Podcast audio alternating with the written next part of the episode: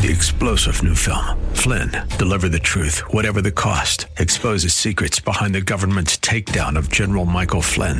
Flynn knew what the intel world had been up to. He ordered the first audit of the use of contractors. This set off alarm bells. He told the truth. He was the most dangerous person for Donald Trump to hire. They had to get rid of Flynn.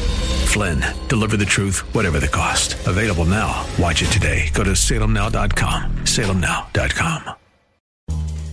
Thanks for listening to the Town Hall Review with Hugh Hewitt podcast, bringing to you the best voices on the stories and issues that matter. Helping make it all possible is the generous partnership with the Pepperdine Graduate School of Public Policy and ADF, the Alliance Defending Freedom. Here's a piece yours truly hosted that I trust you will enjoy. Good morning, Senator Tom Cotton. How are you? Good morning, Hugh. It's great to be on with you. Uh, Thank- and uh, hope you and all of your listeners have got off to a good start to the very short Christmas season this year. I'm sure all your shopping is already done. It's all done. It's all cyber shopping. Uh, Tom Cotton, I've known you a very long time, since I think you were a ranger on deployment in Iraq. Did you ever, in your imagination, see yourself as a juror in an impeachment trial of a president? No, regrettably, Hugh, it looks like I may be that. The Democrats in the House have continued with their obsession about impeachment, um, and uh, I gather they're probably going to pass articles of impeachment sometime this month unless they come to their senses, in which case they'll come to the Senate for a trial.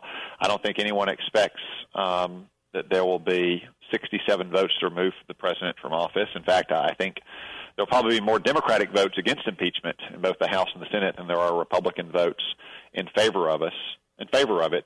Um, the really regrettable thing too is that the people's business is not being done. In the meantime, Hugh, we haven't passed a budget to fund our government, especially our military. We haven't passed the annual defense bill that's been passed 58 consecutive years.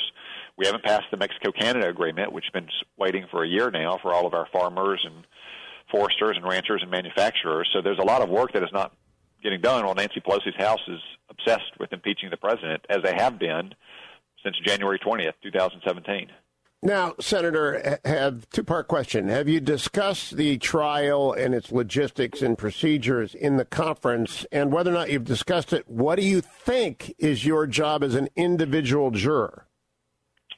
Hugh, we've had some preliminary discussions about the basic rules of impeachment proceedings in the Senate. You know, we have Senate impeachment rules, even though impeachments of presidents are pretty uncommon.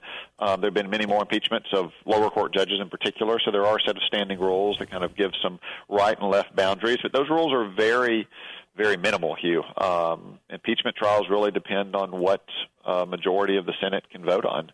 Um, you know, in 1998, uh, there was a unanimous resolution to structure the Clinton impeachment trial. I'm not sure that that's going to be the case in today's Senate. Um, but uh, if they send articles impeachment over here, I think we'll take a careful look at them. Uh, from what I've read in the news, some of them might be deserved, might deserve immediate dismissal. You know, if, for instance, they say that the president or his aides litigating their constitutional prerogatives in court is de facto evidence of uh, obstruction of justice, uh, but also believe the president wants to actually put on a genuine uh, defense of his actions. That's what I've heard uh, from him, you know, in his public statements and from my, my conversations with people in the White House, uh, that he views the, the Senate as a place where he can actually get a fair proceeding to present the evidence and arguments in his defense, unlike Senator, the uh, Star Chamber in the House. Some of your colleagues, including Senator Klobuchar and Senator Warren, have already declared their belief in the president's guilt. Ought they to recuse themselves from this proceeding?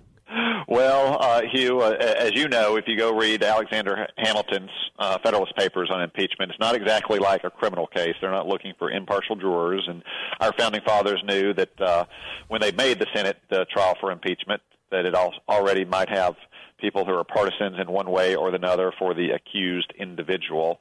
Um, so uh, it's not surprising. Yeah, Federalist 65 is the one no one ever reads. It's going to be a brawl. Yeah. Do you anticipate the right? I've seen you ask difficult questions of important people before. Do you anticipate asking a question from the chair of any witnesses that Well, might be called? Hugh, you, Hugh, you have to remember that uh, the impeachment trial is also most senators' uh, view of purgatory or even hell. They have to they have to sit silently in their chair on the Senate floor, and they never get to make a speech at all. Um, so any questions have to be submitted uh, in writing during an impeachment trial. Do you get? Do you think that, uh, among others, the whistleblower and Hunter Biden ought to be called, and Adam Schiff? Three questions: whistleblower, Hunter Biden, Adam Schiff. Should they be fact witnesses? I think there's a strong case they should be fact witnesses in the Senate. You know, ultimately, I think that decision will be up to the president's lawyers in the impeachment trial.